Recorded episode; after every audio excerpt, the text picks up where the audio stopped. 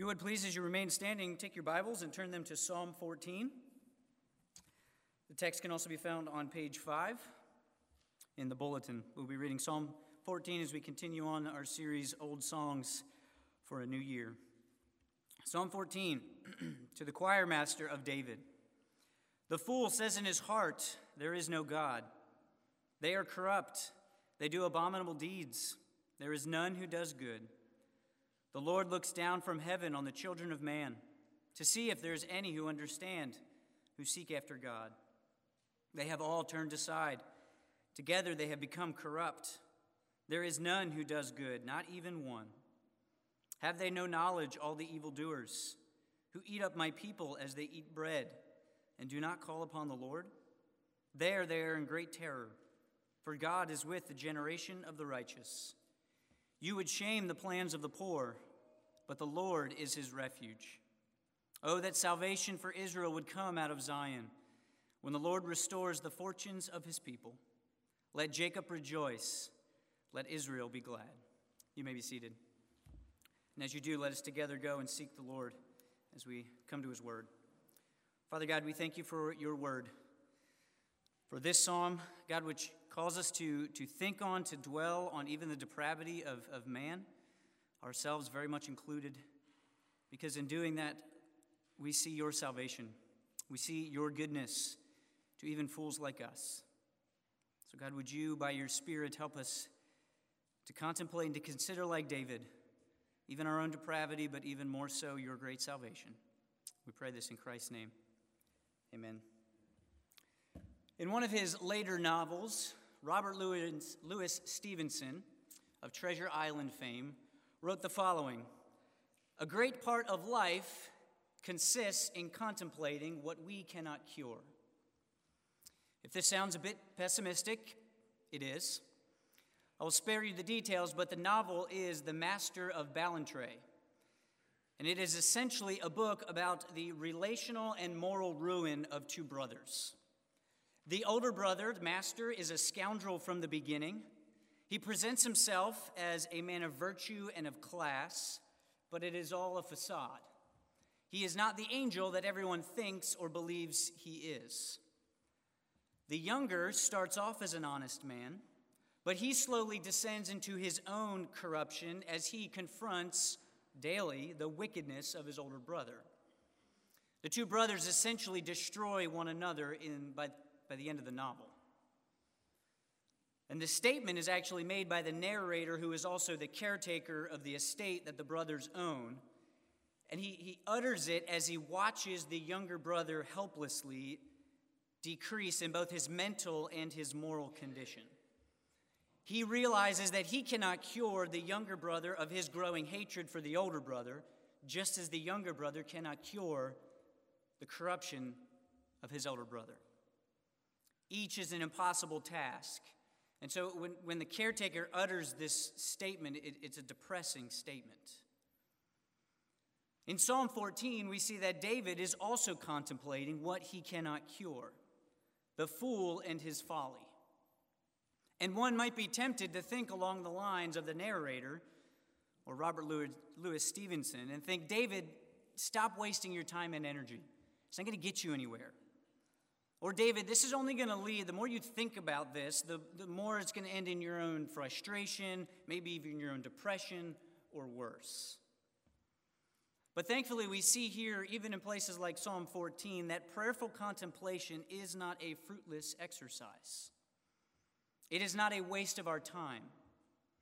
And don't get me wrong, the picture that we see David paint here in Psalm 14 is ugly and depressing. Evil and corruption are very real in both David's world and the world that we live in today. However, contemplating it, considering it, we see that David not only sees the depth of it, but he also grasps the reality of the Lord, mostly his presence and his salvation. David cannot escape the reality that God is near and that he has come to save. So, Psalm 14, this, this psalm of contemplation, helps David and us to see that the depravity of man runs deep, but the salvation of the Lord runs deeper. And no, we're not going to find out that David walks away with some magical cure or a pill that he can give to man freely. The world around him is going to remain scarred by sin and corruption. Scoundrels are everywhere. But David does, however, walk away with a renewed confidence and hope. He may not have the cure, but he is reminded of the one who does and the one who has promised to save. Our outline for you is in the bulletin, and we're going to follow David's contemplations in this psalm. First, David starts by considering the fool, and then he considers the Lord, and then it ultimately ends with considering salvation. And as we work through these considerations of David, may we, like David, see and even rejoice in the great salvation of the Lord, even in this world of sin and corruption. We see David starts, though, by considering the fool. As David opens this prayer, his mind initially dwells and fixates on the wicked. And again, like many of the Psalms, we don't have an immediate context for why David in this moment goes to the fool. Maybe he's surrounded by fools, or maybe he's even battling against them, maybe fools in Israel or in the nations surrounding Israel. Maybe he's actively oppressed, could be by Saul or by another enemy. Or maybe there's nothing unique that David is facing aside from the daily battle against sin. Wickedness is often an everyday contemplation, it's unavoidable. The workplace, the news, trips to the grocery store, parenting, these all force us to consider, to grapple with, and even battle against sin and corruption. Now, the word fool here that David uses is, is not maybe what we think of as we consider the word fool. This is not someone who's ignorant or stupid, even. The fool is often intelligent, they know what they're doing. Both here and in wisdom literature, the fool is, is not someone lacking intelligence, but it's an individual without moral or religious sensibility. He needs more than just wisdom. And David is going to emphasize that, that, and he's going to prove that what he lacks is morality. He is corrupt all the way through. And right away, he declares that the fool is arrogant. Listen to what he says at the very beginning. The fool says in his heart, There is no God.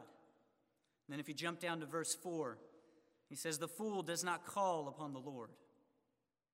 At his very core, the center of who he is, where all things moral and ethical flow, the fool finds only himself. He arrogantly assumes that he is the master of his ship. There's no one above him, there's no one he must answer to.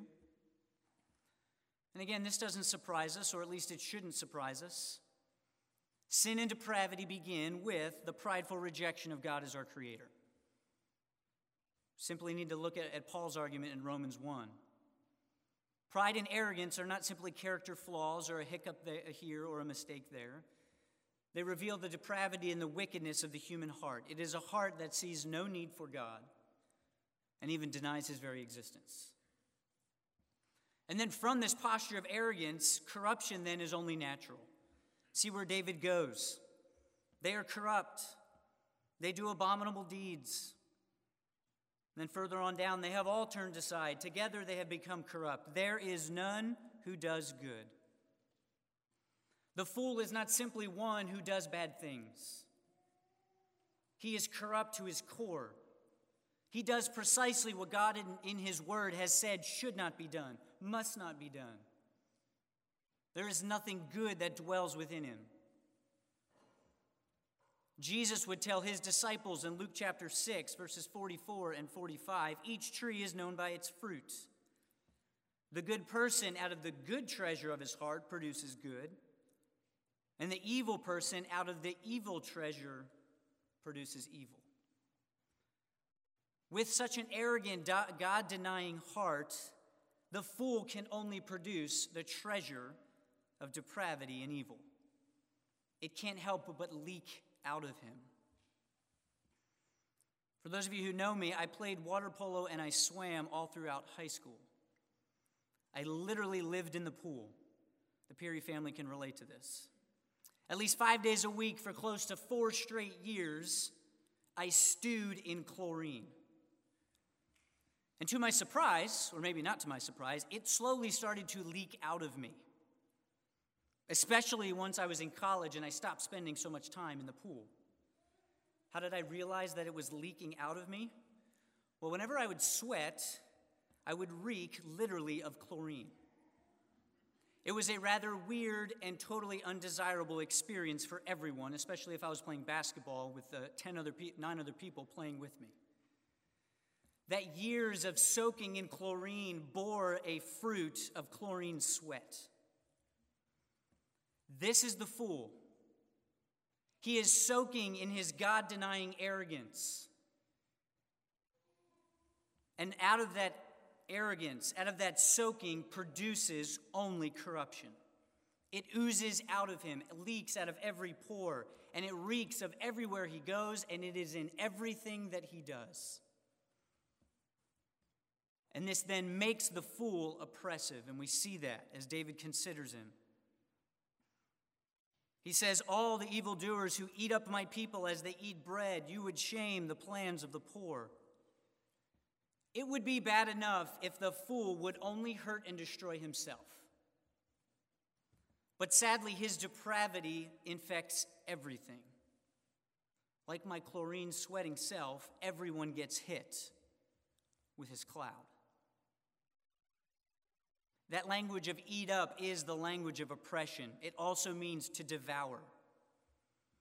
Micah would use that same word as he rebuked Israel's leaders in Micah chapter 3, where he essentially said, You care about nothing.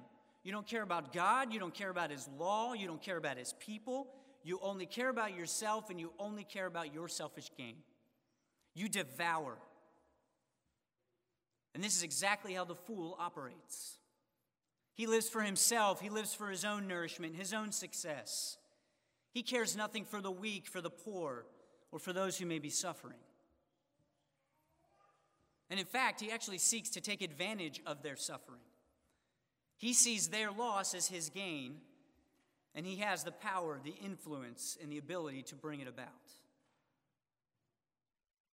And again, we all know such people exist. Some of us only know them secondhand, thankfully. They're the, they're the political leaders or the CEOs or others in high positions that we read about in the news. But some of us also have experienced them firsthand, very painfully so. They may be our bosses, our family members, friends, and sometimes even leaders in the church. With their corruption, they oppress, they bring real devastation, and we're left to rightly lament their presence and their prevalence. But before David leaves, considering the fool, he throws in a little note there where he considers how the fool is actually fearful. Look at verse 5, where he says, They, there, are in great terror. He acknowledges the fool is afraid. And while there is debate about it, is this a present fear? Is this a future fear? The truth is, they are afraid, and deeply so. Because the fool has no security, he has no peace. He is an internal disaster waiting to be completely undone by his own folly. The more he acts out his corruption, his depravity, the greater his fear increases. Matthew Henry writes about the fool's fear. Their own consciences condemned what they did and filled them with secret terrors. And then later he says, Those that will not fear God perhaps may be made to fear at the shaking of a leaf. Corruption doesn't hide their fear, it's only a mask to cover it up. And again, as we come to the end of David's considering the fool, we are painfully aware that we live in a world filled with fools and their depravity. Sin is the great disease and sin is exceedingly sinful. I can remember, I think it was a year ago, where, where Tim preached on the sinfulness of sin. Everywhere we turn, we see it. Everywhere we go, we experience it. And it's depressing, and it hurts, and we rightfully long for it to end. But we can't simply stop there and see the corruption and the folly and the depravity outside while we ignore where it is inside. We have to take to heart what was read for us earlier from Romans chapter 3, where Paul does quote Psalm 14. For the reality is, the fool is you and me. We stand in solidarity with the fool. As one of the prayers from the Valley of Vision writes, a fountain of pollution is deep within my nature. We must always remember, before we're quick to point out the fool out there, who we are apart from Christ. Not for the purpose of shaming or guilting ourselves or beating ourselves over the head with how terrible we are, but to humble ourselves. To remind us that we need Christ just as much as the fool needs Christ. That we need to lament the folly that remains inside of us as much as we lament the folly that we see outside of us. We should confess it, repent of it, seek to mortify it daily, even as we rightly cry out for it to end. Considering the fool means that we consider how we need the Holy Spirit to keep us not walking according to the flesh, according to the, fo- the foolish ways that are a part of our nature, but walking instead by the Spirit. It means first seeing the fool in the mirror, even as we see the fool outside our window. So, considering the fool, David then goes and he considers the Lord. It's, it's the natural move that he makes. And this is where we see that, that prayerful contemplation is far more hopeful than that quote of Robert Louis Stevenson. For as David considers the fool, even himself likely included, he cannot help but consider the one who stands over the fool, observing, keeping watch over all his corruption and his depravity. And this is the first thing that David considers as he considers the Lord. He is the judge. Listen to what he says in verse 2 The Lord looks down from heaven on the children of man to see if there are any who understand, who seek after God.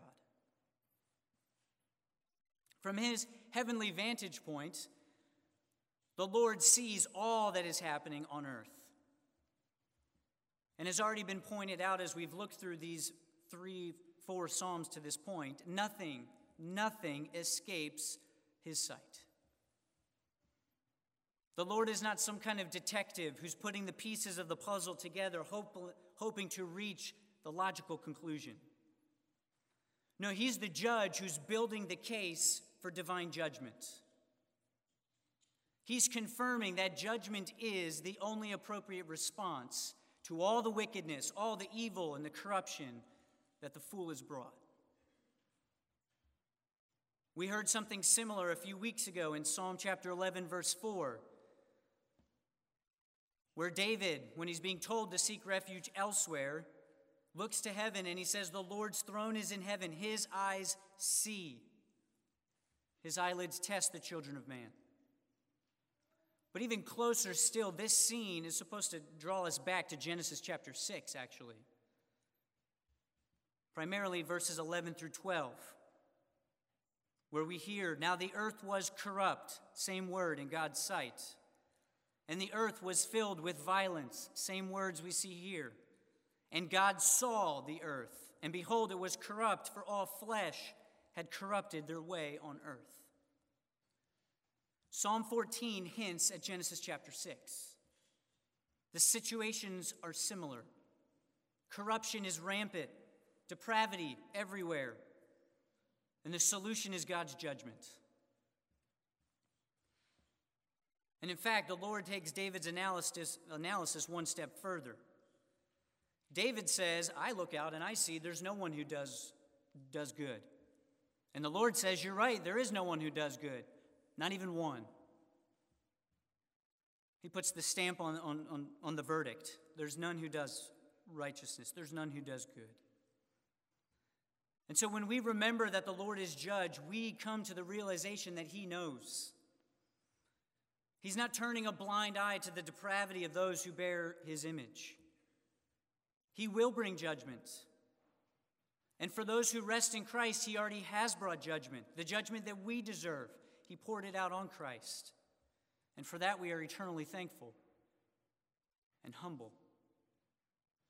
But for the fool, he will one day know that there is indeed a God.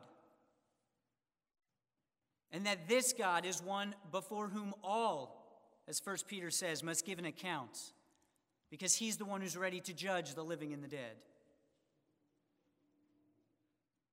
But as David considers the Lord as judge, he also shifts there and notices how the Lord is near to his people. We see this in verse 5 as well. Whereas the fool lives in great fear, he's in terror, the people of God have peace. They have stability. For he says, the, God is with the generation of the righteous. Even in the face of the fool's wickedness and evil, the people of God rest knowing they're not abandoned, they're not left alone. God is with them, He's in their midst. We read the nearness of the Lord in, in times of trouble throughout the Psalter. It's a theme throughout the Psalter. Psalm 34 18 says, The Lord is near to the brokenhearted and saves the crushed in spirit. Psalm 145 18 says, The Lord is near to all who call on him, to all who call on him in truth. God is with his people in the midst of all the troubles that they face. It was and it is his promise to them.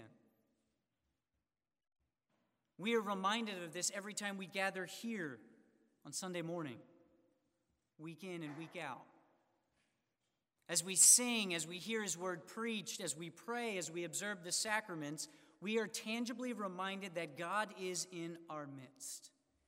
He is here with us. He is strengthening us for that fight against the wickedness and the depravity, first in our own hearts and then outside of us. And He hears us as we plead for Him to bring it to an end. Compared to the fool, the righteous have nothing to fear because God, the judge of all, is with us. And He has promised never to leave or to forsake His people. And this idea of the Lord's nearness then guarantees also that the Lord is a refuge for His people. He's there to protect his afflicted. He says this in verse 6 But the Lord is his refuge.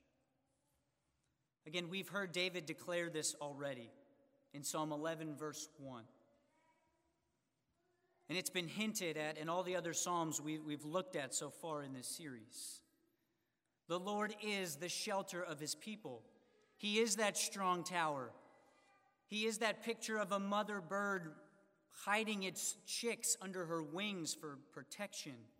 They seek shelter under the shadow of her wings. And no, this doesn't negate the consequences and the effects of the fool's corruption. It doesn't keep sin from actually hurting and doing damage. We know that the hearts of the fool are still bent on shaming the plans of the poor and the afflicted. He seeks to destroy the lowly. He seeks to ridicule the righteous who seek the Lord. But the righteous continue to seek and to find shelter and peace in the God who is their refuge.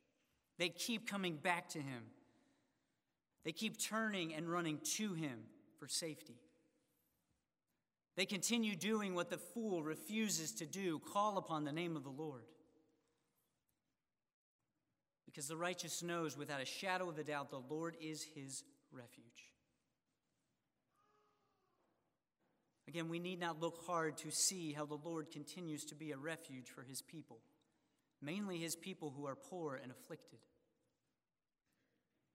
Around the world, our brothers and sisters are facing incredible suffering. The group Open Doors just released their yearly World Watch list which is a report that they do every year on the 50 countries that they deem it's, I'm quoting here, the most difficult to follow Jesus. And I would encourage you to, to seek that out. If you go to, I think it's opendoorsusa.org, to read it and to commit to pray for our brothers and sisters in these places. Because they're dealing with corruption and evil that I pray by God's grace we never have to face. Families are spying on each other and ratting each other out. Christians are executed publicly in celebration. Children are taken from homes to coerce parents into giving in. Christians are physically, emotionally, financially oppressed day after day. And while many are wisely seeking to flee for their lives and the lives of their families, they are still clinging to the Lord as their refuge. The reports coming out of these places, while devastating, are also confessions of the Lord being the refuge of his people. And they're still meeting together to worship. They're still praying together. They're still resting and trusting. Why? Because the Lord is their refuge. Which begs the question for us today where are we looking? Where am I looking for refuge? As many Christians in this country rightly decry the ongoing decay and corruption that we see, I do fear that too many times we are looking in all the wrong places for refuge. Our political leaders, our civil leaders, even the Supreme Courts. And no, I am not in any way saying it is wrong to hold our elected leaders accountable for those they represent. And no, I am not saying it is wrong for us to pray that righteous laws would be made in this country.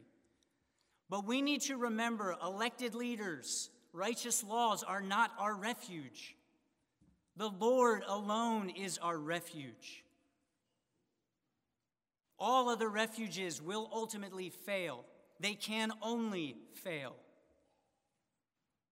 They cannot judge truly and rightly. Their nearness may comfort us for a day, but that's it. The refuge that they provide is fleeting, it will be gone tomorrow. But instead, may we, like David, as we consider the Lord, find our refuge in Him and in Him alone. May we learn to trust in Him, especially as we face the daily onslaught of sin and wickedness within and without. And unlike the fool, let us seek him and cry out to him. Privately on our own, and also when we gather together in the company of the righteous who have been made righteous in Jesus Christ. May we live not like the fool who doesn't know God, but as the humble who are known by God and cling to him at all times. David then moves, eh, after he considers the fool and after he considers the Lord, he concludes then in verse 7 by considering salvation. And in a way, the way the manner in which David ends this psalm kind of turns the whole thing almost into this, this kind of lament. And some commentators actually take Psalm 14 as a lament. Compared to last week, which was a more an individual one, they treat this one as, as a collective lament of the righteous. Now, the truth is that nothing would change if we put Psalm 14 in the category of lament or if we leave it out. The categories of Psalms are not rigid, they blend together. Elements of one are seen in another. But in, in many ways, Psalm 14 does kind of have that lament feel to it. It does sound like the community of God expressing their grief over the sin and the corruption that's facing them. They may not explicitly cry out, How long?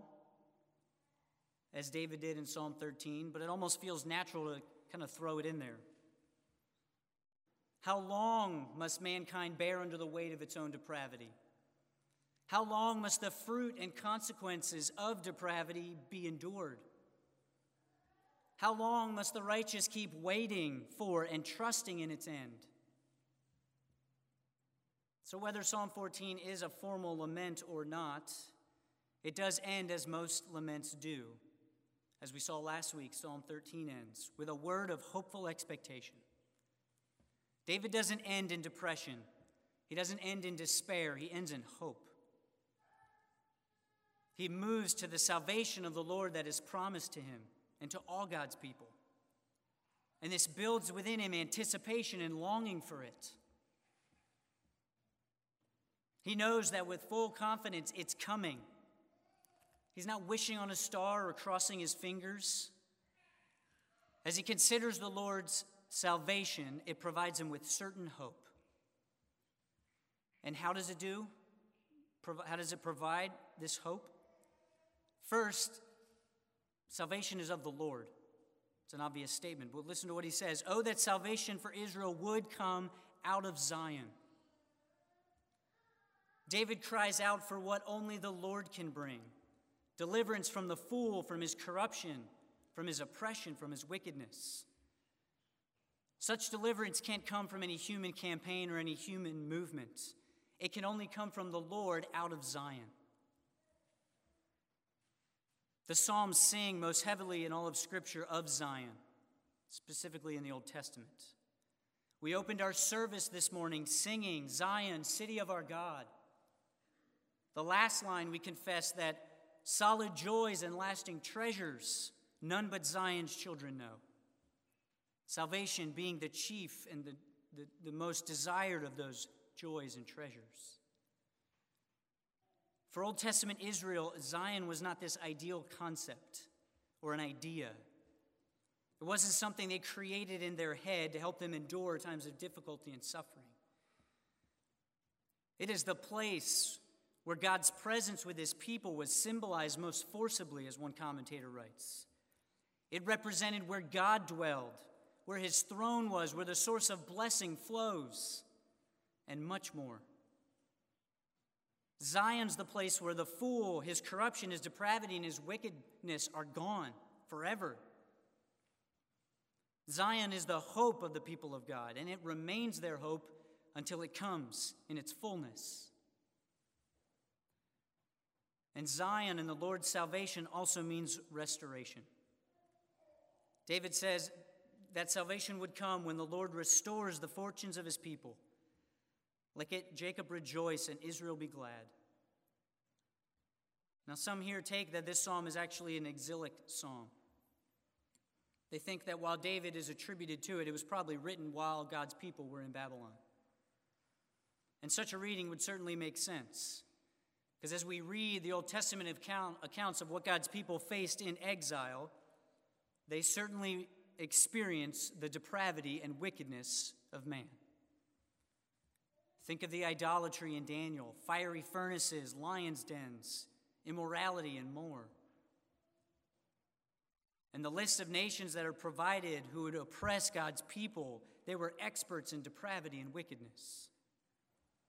And so, verse 7 kind of reveals this deep longing for the renewal that would come when they would finally get to go home. And that word fortunes can literally mean captivity when they would be restored from captivity.